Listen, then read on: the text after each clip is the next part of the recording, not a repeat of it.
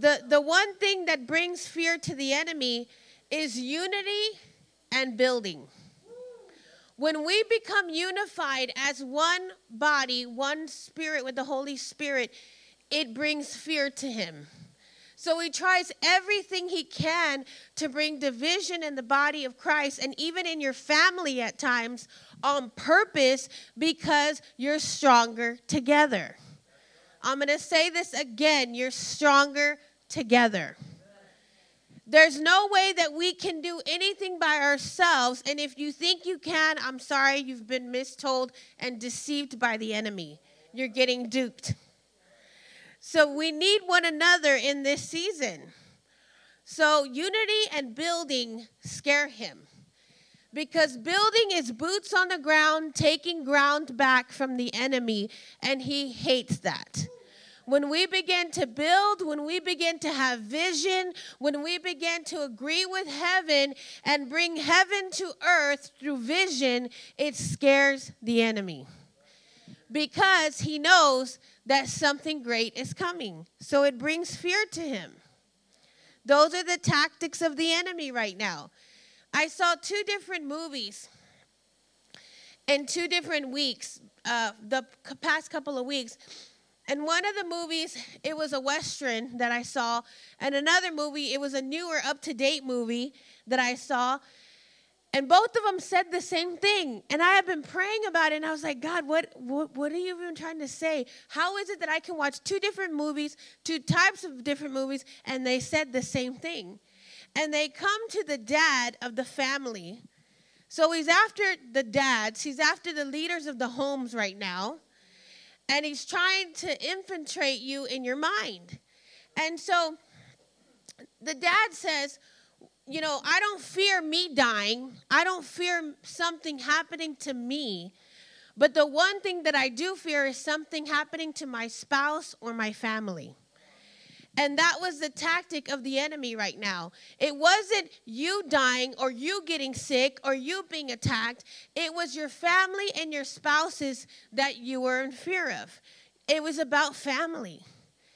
It, it, you're okay if you're going through something. You're you can be strong in that. But when the enemy starts uh, attacking your family, it's a whole different story. It's like the roaring lions come out and all hell breaks out. And all of a sudden you become a different person in the warfare. And and I believe that's what what um, the enemy right now is after. He's after our family. He's after attacking um, the head of the households, the leaders in our home, because he doesn't want us to have vision and begin to be builders as we're called to be. So he causes all these distractions to come to distract you to do the very thing that you were called to do. All of a sudden, you're dealing with chaos. All of a sudden, you're dealing with problems. All of a sudden, you're dealing with trials. All of a sudden, and when those things come upon you, you're not before the Lord in prayer all the time. Let's be transparent and real. You're busy trying to fix the problem that you see in front of you, and the enemy's done his job, focused on the problem instead of focusing on the Lord. And your whole vision shifts, your whole focus shifts to the problems, and you're no longer focused on the Lord. So today's title is called Rooted in Him. Ephesians 4 Paul's writing to this church in Ephesians.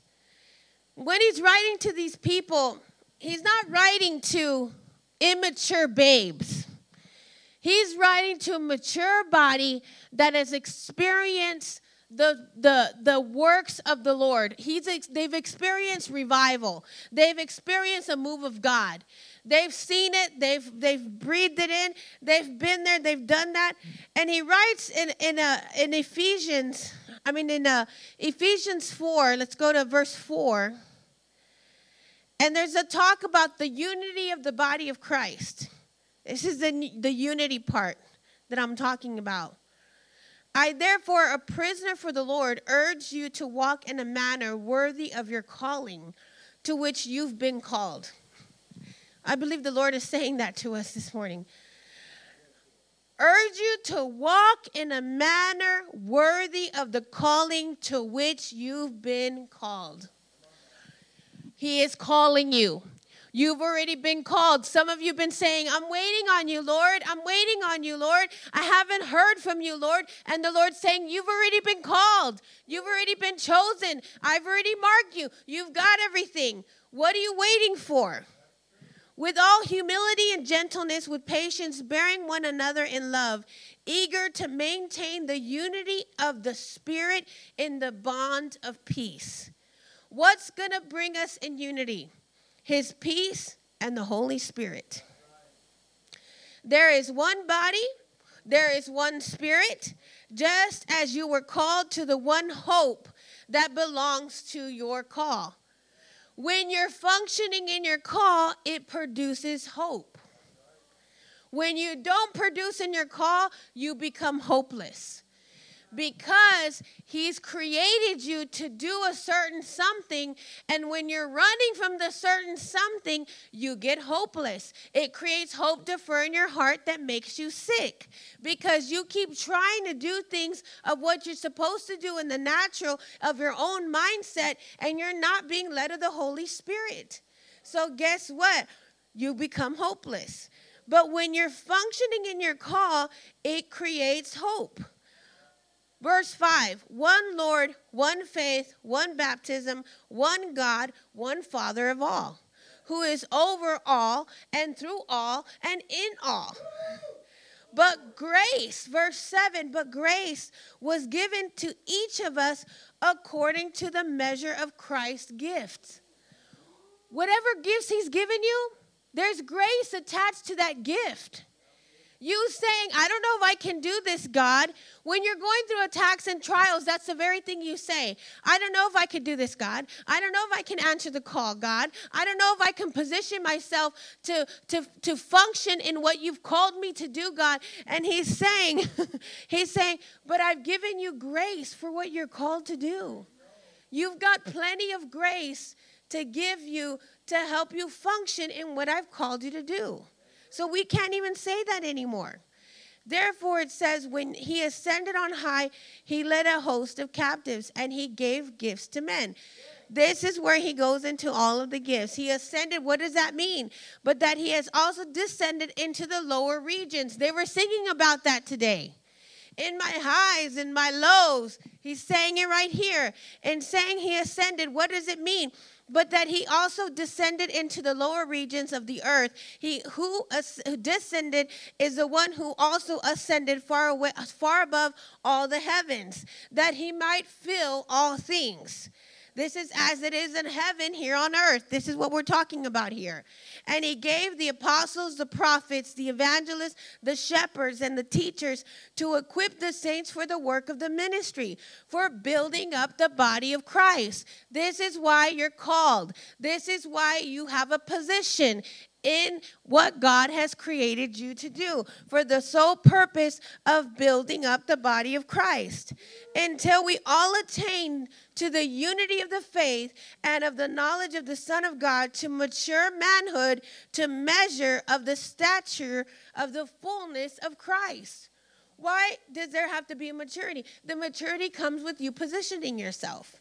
It comes with submitting to God and coming under God's submission of surrenderance and saying, Here I am, God. What she was releasing today during worship was about you saying yes. He wants to be in an in intimate place in the secret place with you, but He's not going to make you. You got to say yes to Him. You got to come to that place of intimacy with the Lord. Let me tell you, the place of intimacy with the Lord affects your whole life. It affects your marriage. It affects your relationship with your family and your kids. If you can't be intimate with the one that created you, you're not going to be every, very intimate with your spouse. You're not going to be very intimate with your kids. It, it works first with intimacy with Him. And if you can't get that part down, it's going to affect everything else in your life. It will, it will tear your life apart if you leave that part out. Let's take that as a nugget today. Let's go on to verse 14. so that we may no longer be children tossed to and fro by the waves and carried about every wind of doctrine by human cunning, by craftiness and deceitful schemes. Rather, speaking the truth in love, we are to grow up in every way into Him who is the head into Christ, from whom the whole body, joint and held together by every joint with which is equipped. When each part is working properly, it makes the body grow so that it builds itself up in love.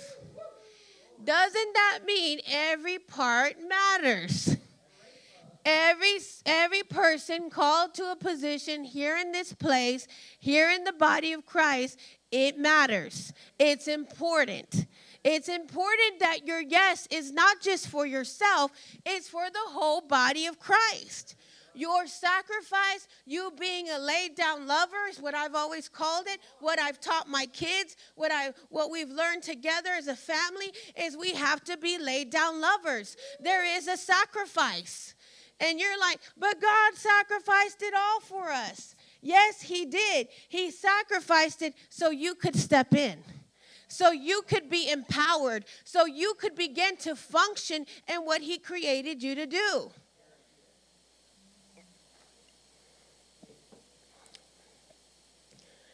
We're talking about unity. That covers unity. Now we're going to talk about the building and how the building functions in unity. So, if everybody's positioned in the apostolic setting in the apostolic hub, which this place is called to be, and everybody begins to be the teachers, and everybody begins to position themselves in all the different five, fivefold areas, then we get strengthened. There's unity in that, and then it begins to move. Things begin to function, things begin to move. That's why we call it a hub, because it's all the streams working together to produce what God wants to do here.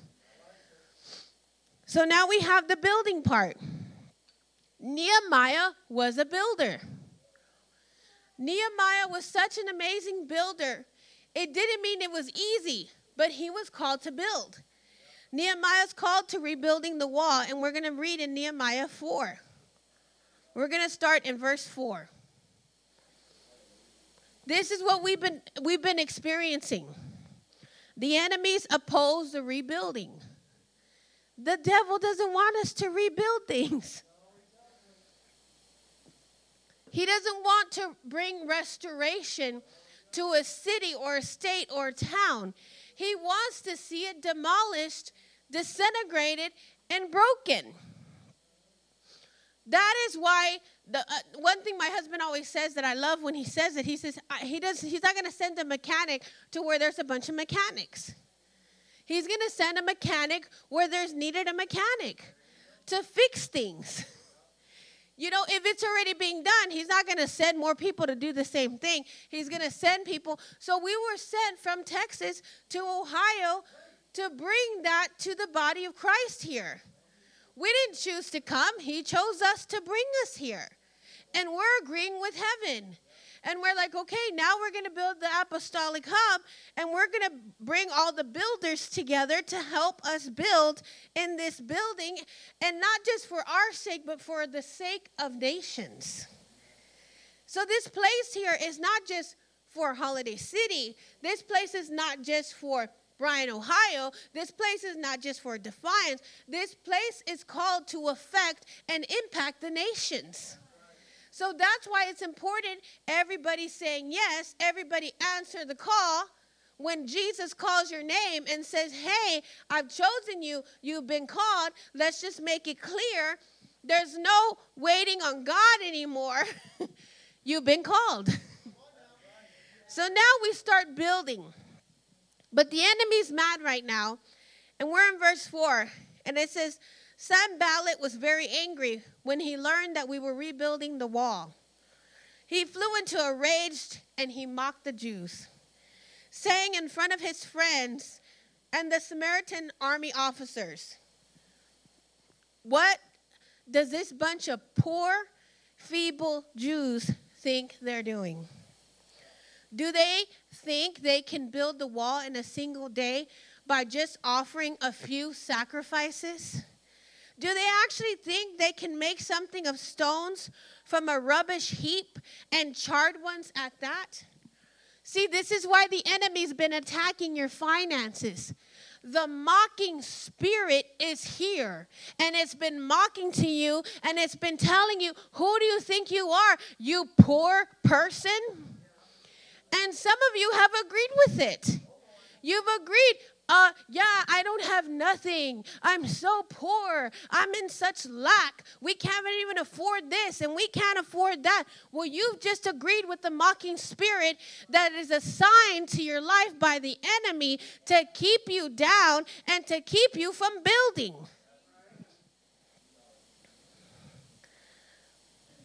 This thing is real. The apostolic was always called to position and build and take ground. This is that this is the form the enemy's coming. He wants to bring discouragement to stop the building by making you feel like your sacrifice is for nothing. That doesn't mean anything. The devil is a liar. Let's make it very clear. I guarantee you, these past two weeks, you felt, I give everything, and it's probably for nothing and it's created hope deferred that makes your heart sick.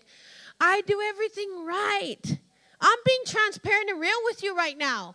When you lead a sinless life and you've given your everything, the devil will come and whisper to your ear, You've given everything as a sacrifice for nothing. And it's up to you if you want to believe it or not, because it's a lie and it's a devil from hell that's been lying to you. I'm here and I gave it all up for why am I giving up all these things I used to do? Living in the world. What for? I'm still under attack. I'm still in warfare. Well, that's a lie. The devil's a liar. Nehemiah 4. 4 uh, we're going to read verses 4 through 23. So, what does Nehemiah do with this mocking spirit that comes and lies? And, that, and that spirit is going around telling lies. Who do you think you are to start a business? Who do you think you are to do uh, have vision and and start building the vision God's given you, right? then he says, "Then I prayed." You you prayed? What in the world? You prayed? It's so simple, right? But when you're in the middle of the trials, when you're in the middle of the warfare, you don't pray. Let's be real. Let's be very transparent today let's be real because you're so concerned with the problems and issues that it's taking you away from your prayer life, your secret place, your place of intimacy that all you're focused on in that moment is I got to get through this. I got to strive and I got to push through this. And then you your your lack of prayer has stopped. That's the enemy's plan. He wants you to stop praying. Nehemiah says, Then I prayed, Hear us, O God, for we are, we are being mocked. May their scoffing fall back on their own heads, and may themselves become captives in a foreign land. Do not ignore their guilt. Do not blot out their sins, for they have provoked you to anger here in front of the builders.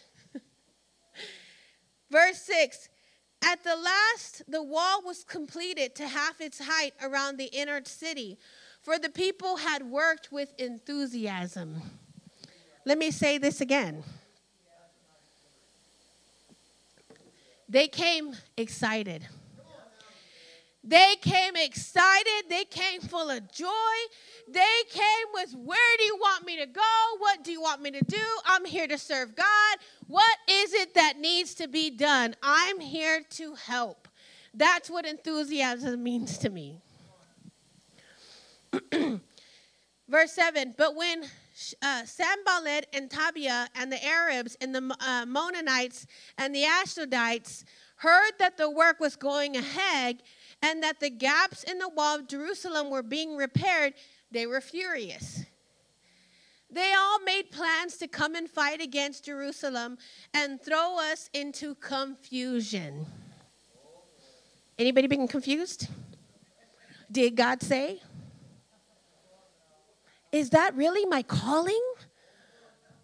Did he call me to be an evangelist? Did he really call me to uh, come and build in the church? Did, did, is this where I'm supposed to be? I don't even know if I'm supposed to be here. Am I supposed to be at this church? Man, maybe I'm supposed to go and do other things, right? Let's be real.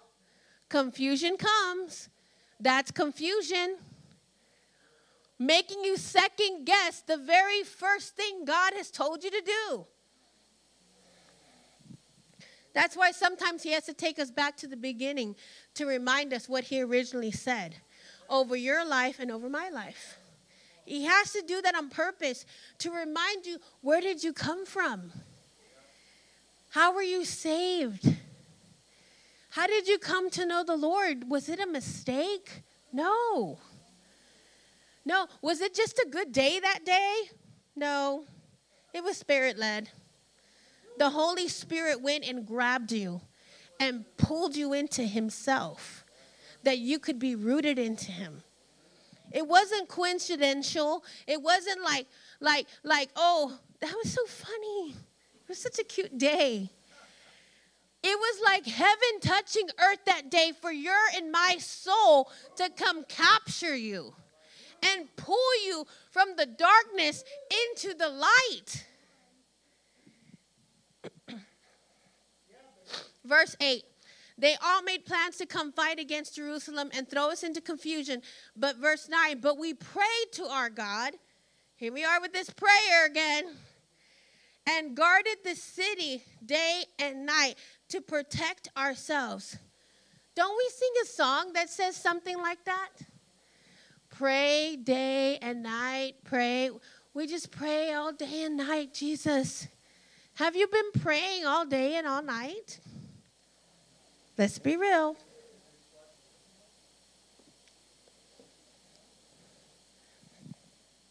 I guarantee you, even an intercessor who's called for prayer has been hindered in this area. Distracted, pulled away from their position of prayer and what they're called to do for the Lord. Then the people of Judah began to complain. Oh, here come the complainers. The workers are getting tired. There's so much rubble to be moved. We will never be able to build the wall by ourselves. Here's the orphan spirit. I'm a victim. I'm going through it. Oh, I don't have enough money. I don't have this. I don't have that. Woe is me. The complaining people, right? They're in every generation, I, pr- I promise you. We saw it, even the people walking around the mountain for 40 years. All they did was complain. You know that when you complain, you set a, a, a heavy, ugly atmosphere? I know because I've been there, done that. When you get complaining into your complaining zone, it creates such a heaviness in the atmosphere. It feels ucky and yucky, and you feel a weightiness fall on you that was never meant for you to carry. You feel like a burden, like a heavy weighted bag has been laid upon you when you get into your complaining zone. And the only one that can remove it is the Lord. Verse 11 Meanwhile, our enemies were saying, Before they know what's happening, we will swoop down on them and kill them and end their work. Why does he have you complaining? Why does he have you saying all these things? Because he wants to take you out. We'll swoop down, we'll kill them all, we'll end the work, we'll stop what's going on in their life. The Jews who lived near and the enemy came and told us again and again.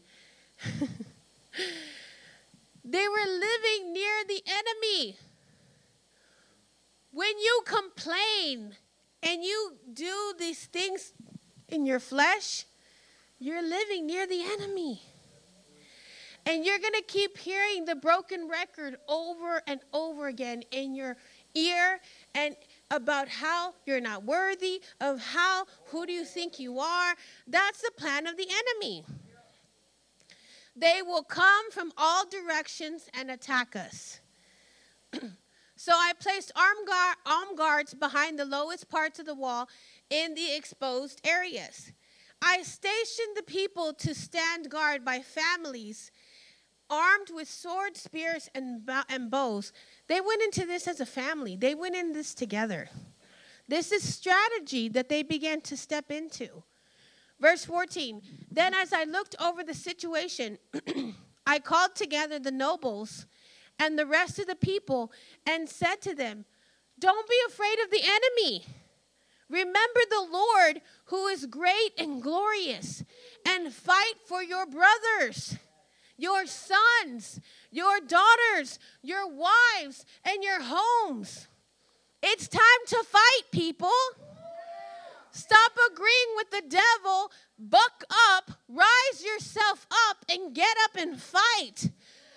I told the devil yesterday, well, in my prayer time, I said, You want you wanted to fight, and you've messed with me for two weeks. Now it's time for war. And now it's time to engage. Now the war, the warrior that God's already put in you, not the priest. The priest is a lover and the priest is good. And you need the priest.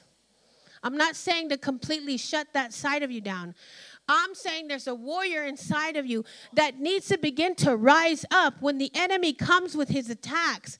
And you have to stand your ground and you have to guard your heart and you have to stand there on guard in the natural and you have to begin to fight because isn't your family worth fighting for?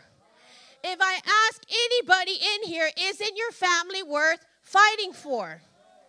Your wife, your children's, your sons, your daughters, all the generations, aren't they worth fighting for? They are to me.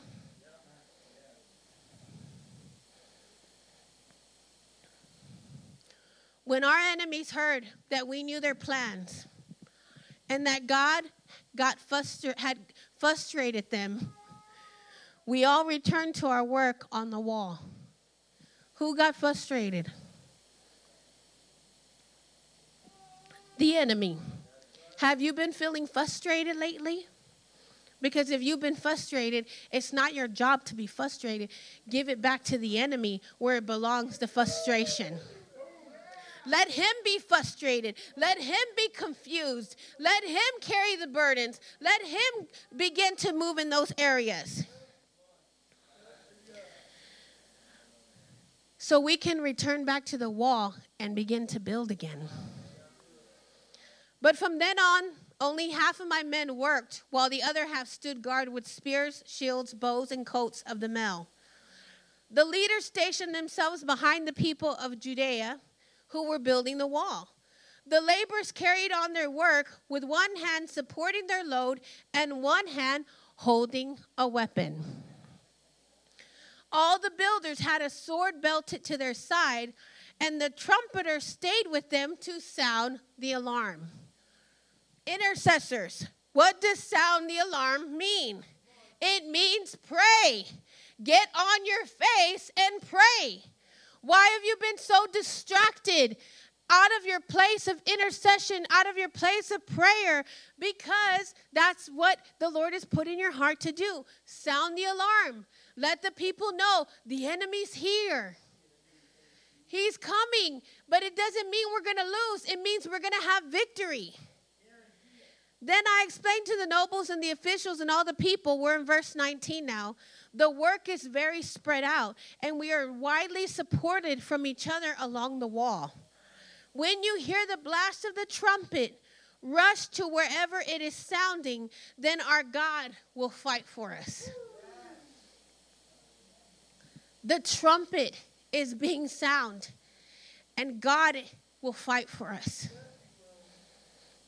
Verse 21 We work early and late, from sunrise to sunset. And half the men were always on guard. I also told everyone living outside the walls to stay in Jerusalem. That way, that their servants could help with guarding duty at night and work during the day. And during this time, none of us not one, nor my relatives, nor my servants, nor the guards who were with me ever took our clothes off. We carried our weapons with us at all times, even when we went for water. What does that tell you? They weren't lax, they weren't asleep. They were ready for the war. They kept their weapons, their tools on them. They didn't even get out of their clothes at this moment of warfare. They were like, if the enemy shows up, we got to be ready. You got to be. Our soldiers who go to war for our nation, they stay in their fatigues, they stay in their warfare clothes sometimes sometimes they have to to guard their areas and to guard their places and then they they go in sections and they assign them certain times certain moments for them to be ready for when the enemy comes we have to begin to have a militant mindset for the kingdom of God because we're called to be soldiers for the Lord. This is the warfare part of you. God's teaching us to be warriors and to stand up in the middle of war and say, We're going to be ready. We're going to carry our weapons with us. We're not going to just lay down and let the enemy come and demolish us. We're not just going to agree with the enemy anymore and say, and poor me, woe is me, I'm having such a hard time, and get into a complaining zone. No, it's time for you to rise up, agree with heaven, what the Lord has spoken over you, and then take your assignment. we go on reading in that same verse, it says they had an assignment from God. They prayed without ceasing. Prayer was the key in the warfare. Strategy had to come from heaven. Strategy only comes from heaven through prayer. Thessalonians 5, uh, chapter 5, verse 16, 17. Rejoice always, pray without ceasing, give thanks in all circumstances, for this is the will of God in Christ Jesus for you. If you've been a complainer, switch your complaining to giving thanks. Start thanking Him. Well, I don't have nothing to thank him for. My whole life is in mess. It's a mess. It's in it's in chaos. It's in Did you wake up? Did you breathe? Thank him for the breath you had. Thank him for waking up this morning. Let's start with that first. And pray without ceasing. Rejoice always. Has the enemy been stealing your joy because of the attacks and the trials? You do lose your joy. But the joy is never taken from us. We don't lose anything in the kingdom of God. We just choose to let our joy go because we're focused on the attacks and the trials. God doesn't say, oh, now that you're going through attacks and trials, you don't have to be joyful anymore. The joy of the Lord is your strength. So, if the joy of the Lord is your strength, you should be enthusiastic, like they were saying earlier in the scripture. You should be full of enthusiasm to do the work of the Lord because you have to stay in joy. Nehemiah 6, 1 through 14. Sanballat, Tobiah, Geshem, and Arab, and the rest of our enemies found out that I had finished rebuilding the wall and that no gaps remained. Though we had not yet set up the doors and the gates. So Sanballat and Geshem sent a message asking me to meet them at one of the villages in the plan of Ono.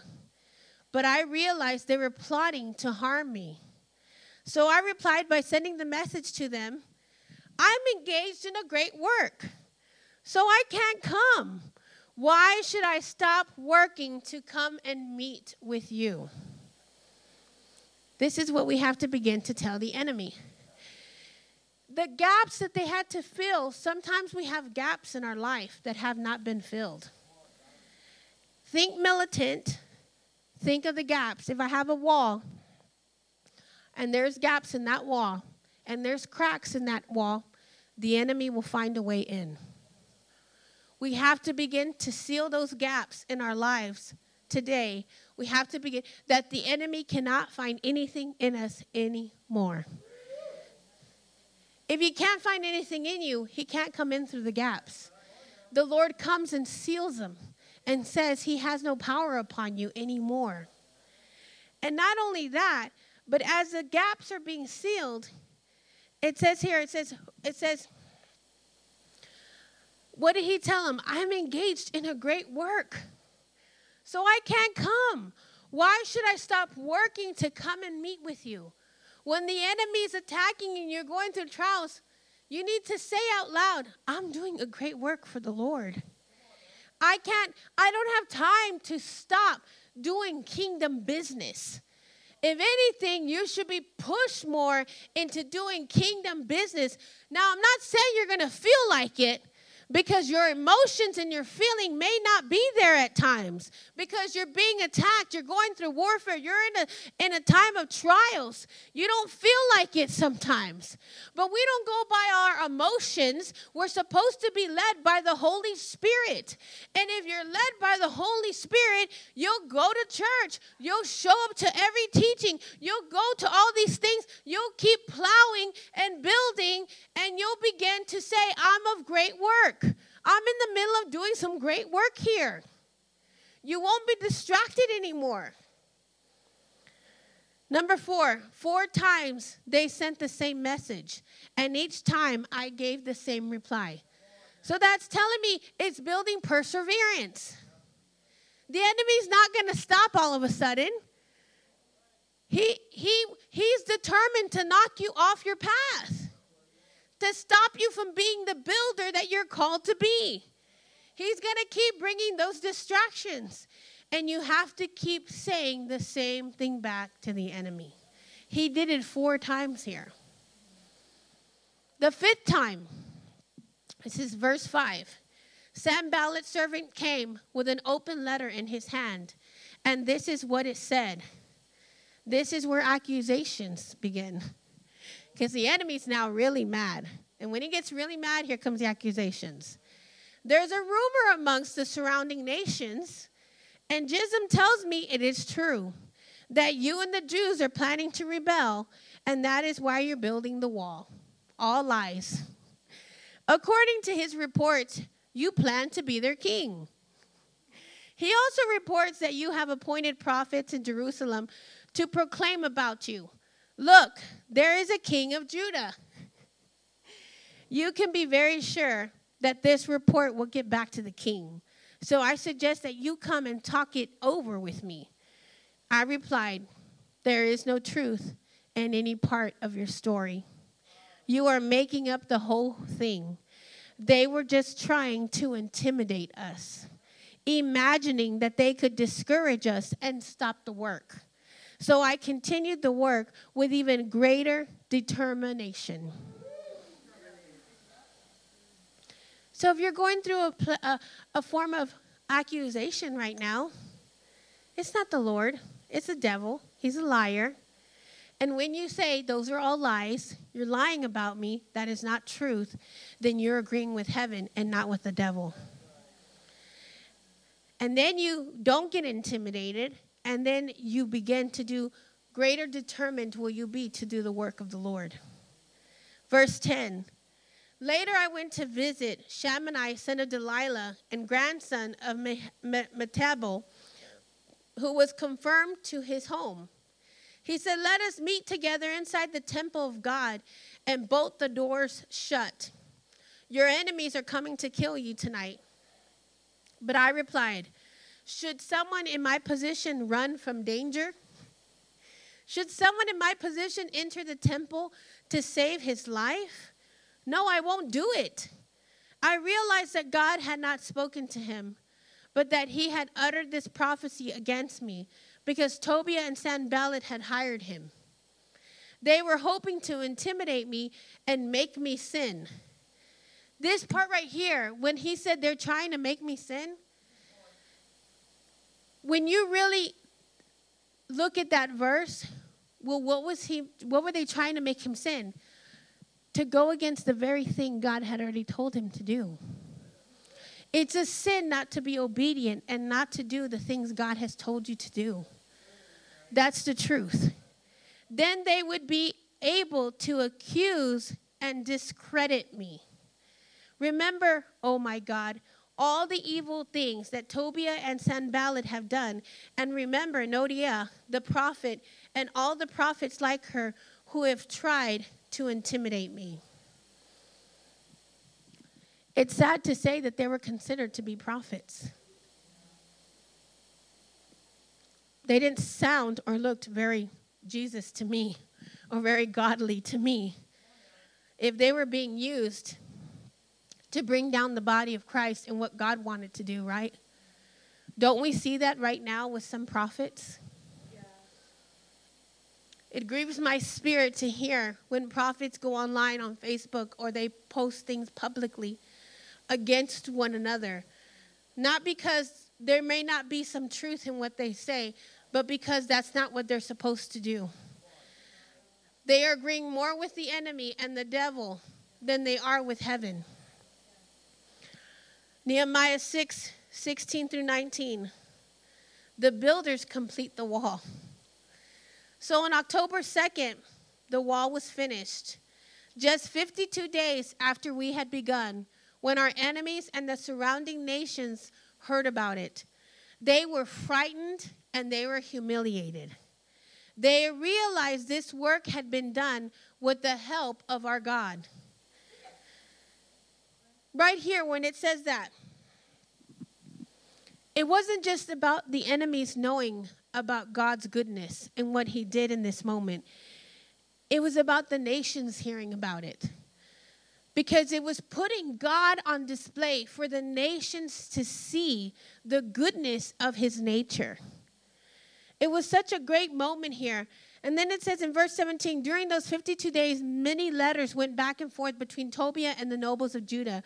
For many in Judah had sworn alliance to him because his father in law was Shekinah, son of Arah, and his son uh, Johannes was married to the daughter of Meshullam. These are all people that they felt were people of power. They kept telling me about Tobiah's good deeds, and they told him everything I said. And Tobiah kept sending threatening letters to intimidate me. Even after all that, the letter still came. There are a lot of distractions trying to keep us from our assignments right now, but we have to change our focus. We've been talking a lot about Solomon and wisdom.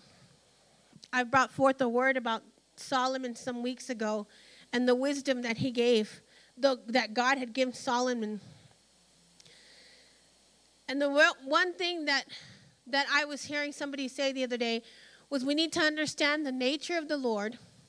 We need to understand his promises because there's promise over our lives that he's already spoken, whether through prophecy or directly to you.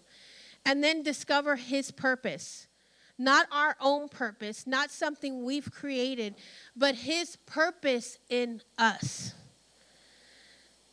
And one of my favorite songs is, uh, I think Integrity sing it. Let the weak say I am strong. Let the poor say I am rich. It might be flipped. but I'm telling you, that was a declaration to yourself, and it's a declaration to your surroundings that the, the weak would say that they're strong right now, that the poor would begin to declare that they are rich. We are strong and we are rich because He makes us rich and He makes us strong. And that is, it's in Joel 3:10. Let the weak say, I am strong. You know, we've been talking a lot about roots and letting God pull out these roots and and really just coming in like I call it dying to self. And I've gone through dying to self like 4 million times. Just when I think that I've died completely to myself, there's still something else there that I discover about myself. And then I'm like, okay, that's another root that has to be pulled out, God. Just take it out. And it's pretty painful pulling out the roots. It's very painful because there's always something of emotion that's attached to those roots. There's always a plan of destruction from the enemy that is attached to your enemies, that's attached to the enemy that is attached to the root. So when you go back with the Lord to pull out those roots, it, because, it becomes painful for you. But let me tell you, We were in Michigan last week. And I began to have an open vision with the Lord. And it literally caught me off guard because I was up there bringing forth the message. And all of a sudden, I go into this open vision. And as I go into the open vision, I, I was preaching and I turned. And when I turned, I was preaching on the sanctuary and how Moses created the Ark of the Covenant. And it was always created in the natural for us to understand what it was supposed to be in the spirit when Jesus came and gave his life up for us. That we would go in the spirit, in the secret place, in the place of intimacy, into the sanctuary. And as I said that, I turned around and I began to see that when people began to take the seeds that He's given you to replace the roots that you've pulled up that were not from Him, I saw in the place of the sanctuary, in the secret place, is where the vines began to grow in that place of intimacy. It wasn't what you did in the public. It wasn't what you were doing out here. It wasn't the good things or the good deeds you were doing that made the roots grow or made the seed begin to bloom. It was you being in the secret place, in the sanctuary with the Lord, that began to feed that thing.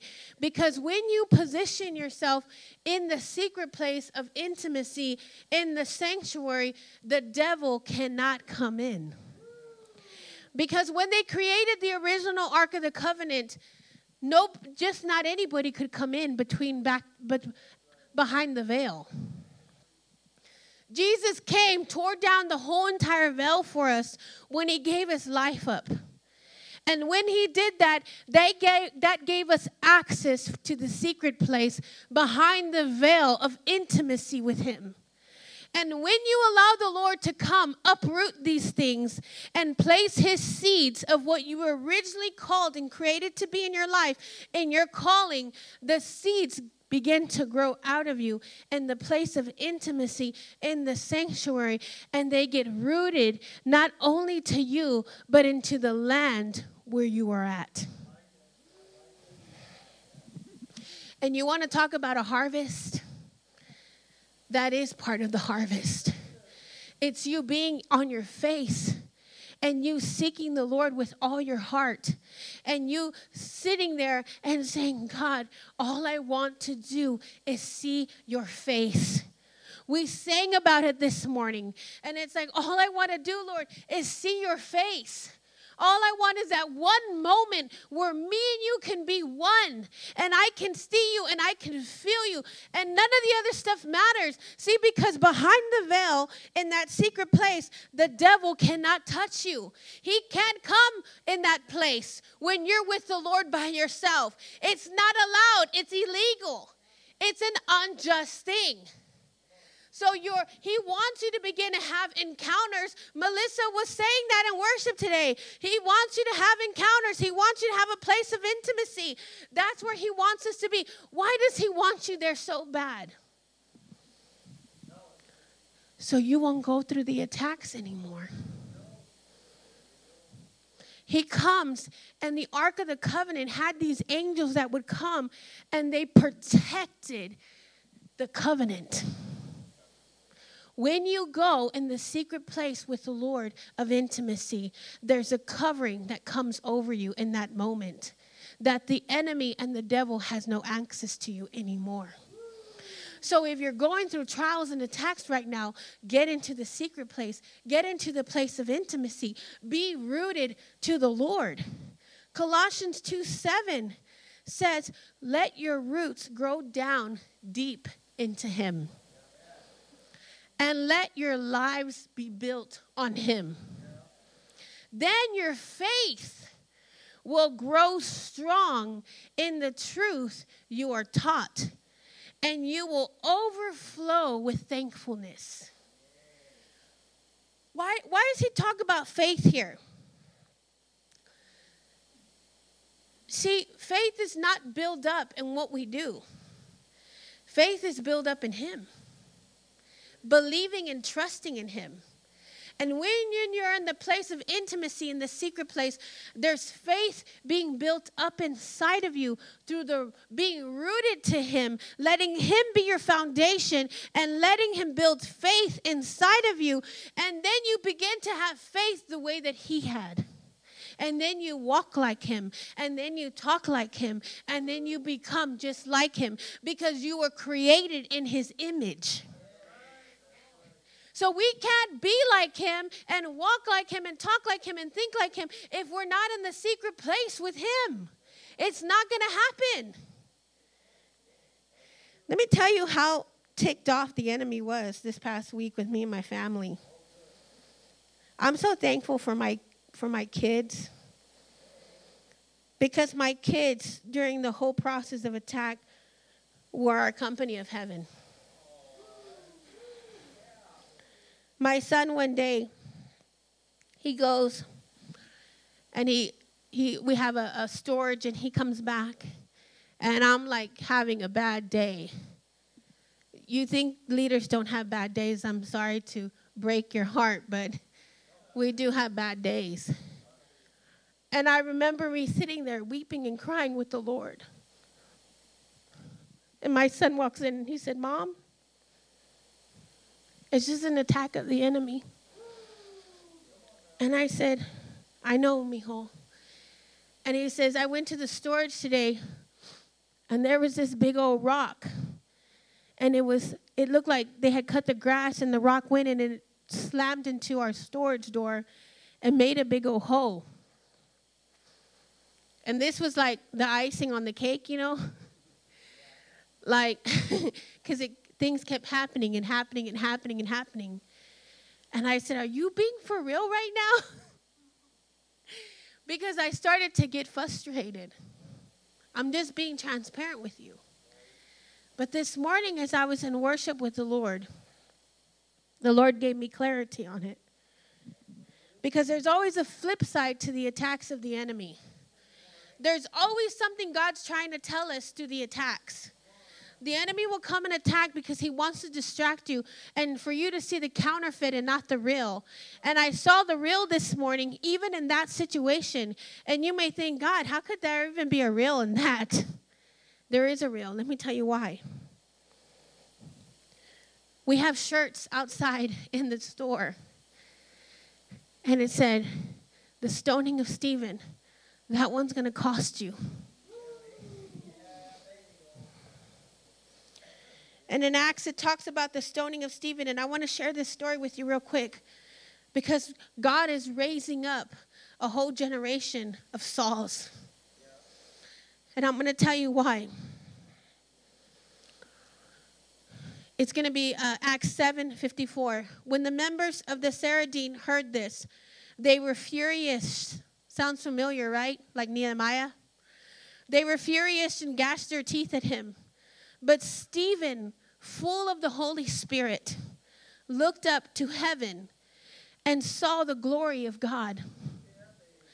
And Jesus, standing at the right hand of God, look, he said, I see heaven open and the Son of Man standing at the right hand of God. At this, they covered their ears and yelling at the top of their voices, and they all rushed at him dragged him out of the city, and began to stone him. Meanwhile, the witnesses laid their coats at the feet of a young man named Saul. While they were stoning Stephen, Stephen prayed. Here's his praying again. He's in the middle of being stoned and he begins to pray. Lord Jesus, receive my spirit. Then he fell on his knees and cried out, Lord, do not hold this sin against them. When he said this, he fell asleep. I tell you this because the attacks that have been very severe lately, I have been seeing my friends that are believers, that are men and women of God, so sick recently. It's all over Facebook. And my thoughts were like, God, what is going on? And the Lord began to speak to me this morning, and He's like, because there's a whole generation that is trying to still live by the law. But I came to fulfill the law with what I did on the cross. And Stephen was a, a, an example of what was to come with Jesus. He says, I give you my spirit. That's the very same thing God said, Jesus said on the cross. Jesus said on the cross, I give you my spirit, God. And then he says, and forgive them because they do not know what they are doing. It was, a, it was an, Stephen was an example because there was a whole generation of Sauls that were going to be so imp- impacted. And Saul became Paul, and then Paul comes, and Paul is what established the apostolic movement of God. And he begins to bring the fivefold ministry into a region, into a generation, and starts teaching them. And he starts writing the letters to Ephesians, and he starts writing to the letters to the churches. And so this is not just about the attack here, it's a national attack that's coming against the body of Christ right now. And it's attacking the leaders because we are representation of the fivefold ministry and the movement of God that God wants to do in this hour.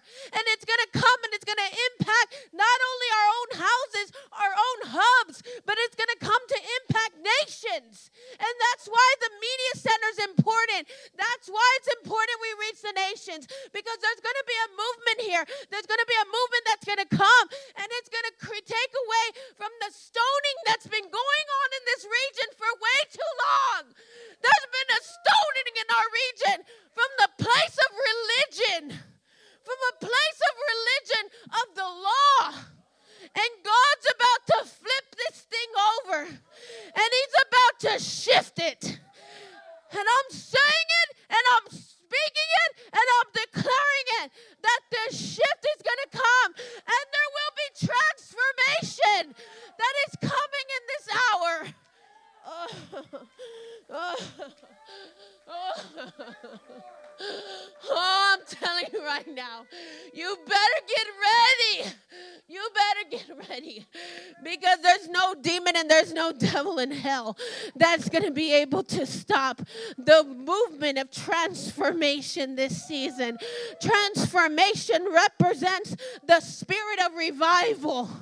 That's why he had to write to Ephesians. He's like, People, you know what revival is. You've seen the works of God.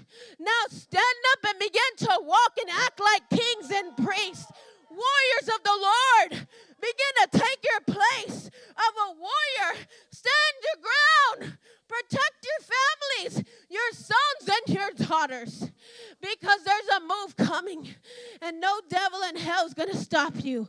Not even a distraction, not even a trial, not even a, a flicker of what the enemy's doing can stand what God wants to do in this hour. I'm telling you, He's about the family. Do not fear for your family. As long as we keep our eyes on the Lord, we fear God, not people or man. We fear God in this house. We fear God for the nation. We fear God for the nations around because only God is the one that has any ability to be feared because of his power that he carries. Stand up right now. Stand up. Stand up right now. Do a declaration this afternoon with me. See, we have to declare let the poor say, I am rich. Let the weak say, I am strong this afternoon. You got to begin to stand up and you got to begin to declare the word of the Lord over your life. I'm telling you right now. Oh, There's a power that's coming from heaven this season, and nobody can hold it back any longer. If you feel that you need to come up here, then come up here. You should be running up here. See, this is not about me, this is about His power. This is about His touch on your life. Oh, let the poor say, I am rich.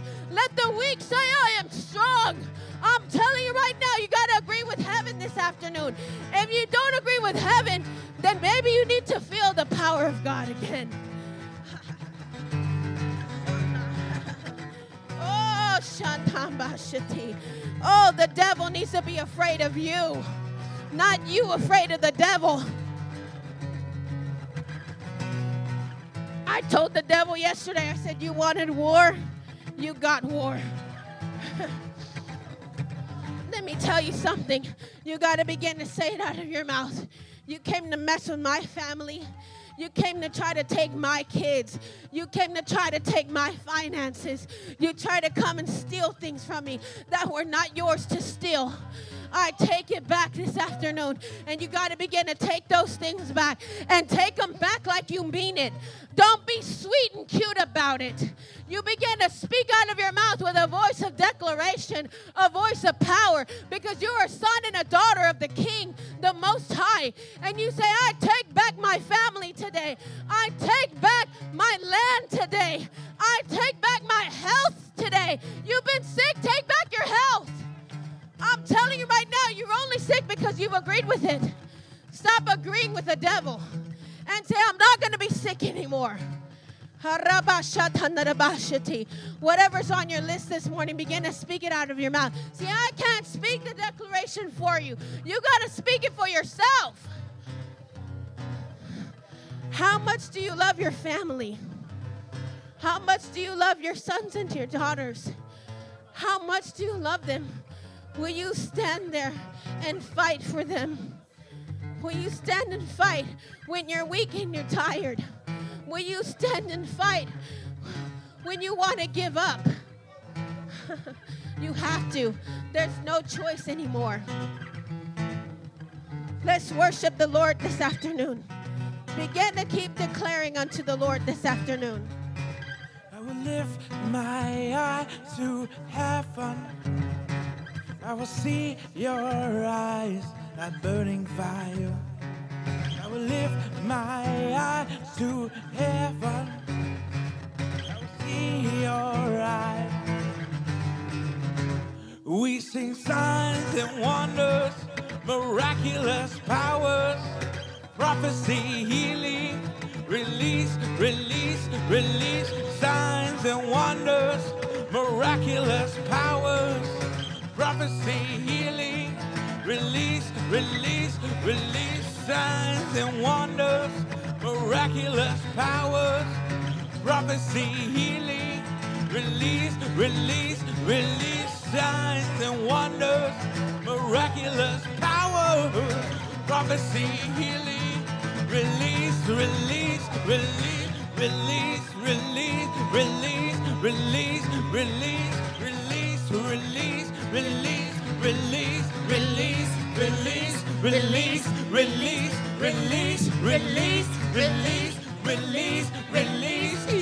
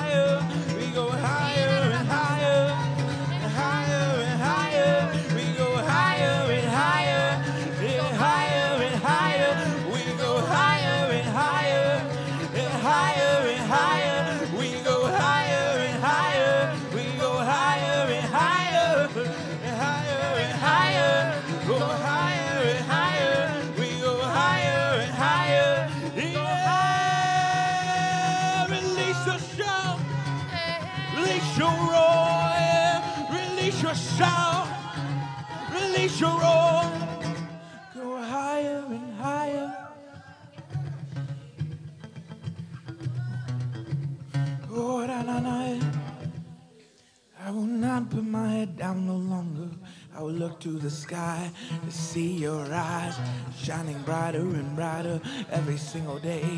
I will not be held down by the things I see around me no longer.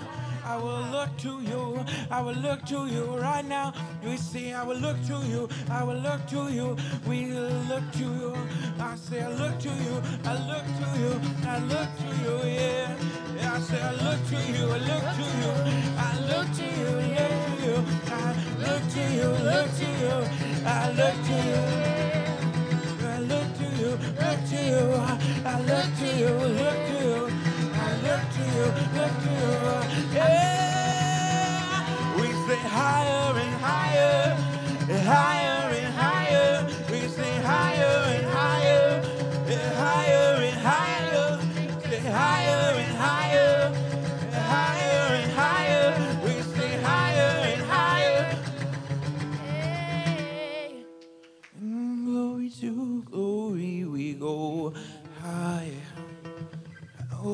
To glory, we go.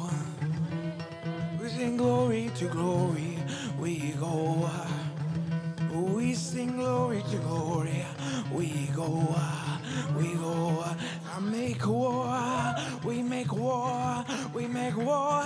There's a sound, there's a shaking, there's a burning.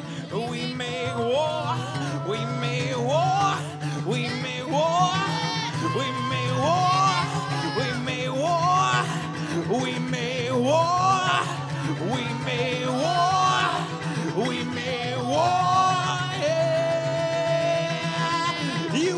won the battle, you have won the war, Father. You have won the battle.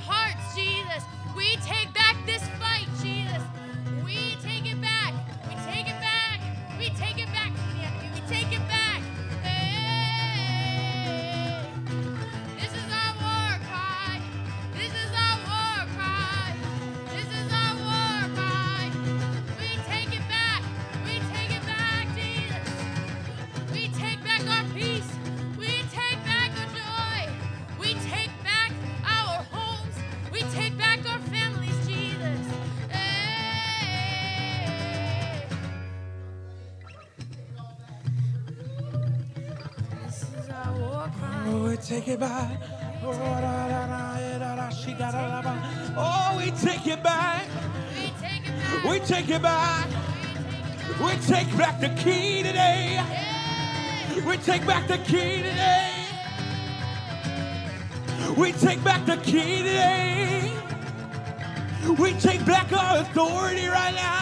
I will not be silent. I will not be silent. I will not be silent. I will not be silent. I will not be silent. We take back the keys today. Yeah. Yeah. Yeah. Yeah. Yeah. Yeah. yeah. yeah.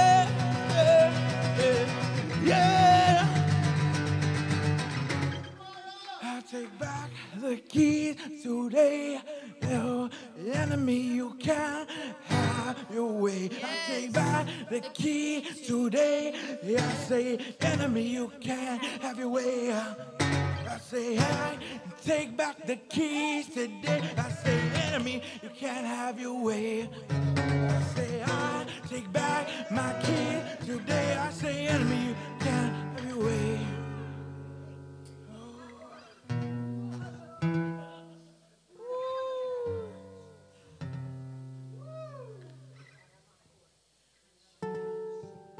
Come on, man.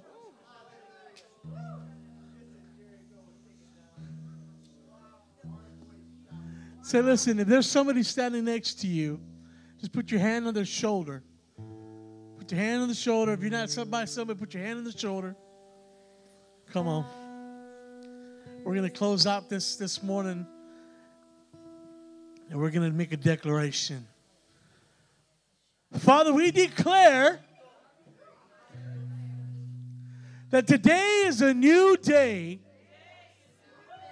and we take back everything that the enemy stole. We take back our finances. We take back our family. We take back our, our husbands and our wives and our brothers and our sisters. Come on. We take back our health. So, Father, in the name of Jesus, we give you all glory and all honor. Holy Spirit, have your way. Come on, Jesus. Woo! Lift up a shout. Oh, there's victory in the house. There's victory in the house. There's victory. Jesus. The enemy can have So, Father. we have the keys today. the enemy can have its way because we took our keys away. Come on, hold your keys up. The enemy Hold your keys up. Its way because I took our keys back to These are your keys. The enemy can have Oh! its way because Your destiny, your purpose. The enemy can have his way. Yeah. The back for today. Uh, the enemy can have his way. Cause the king is on his way.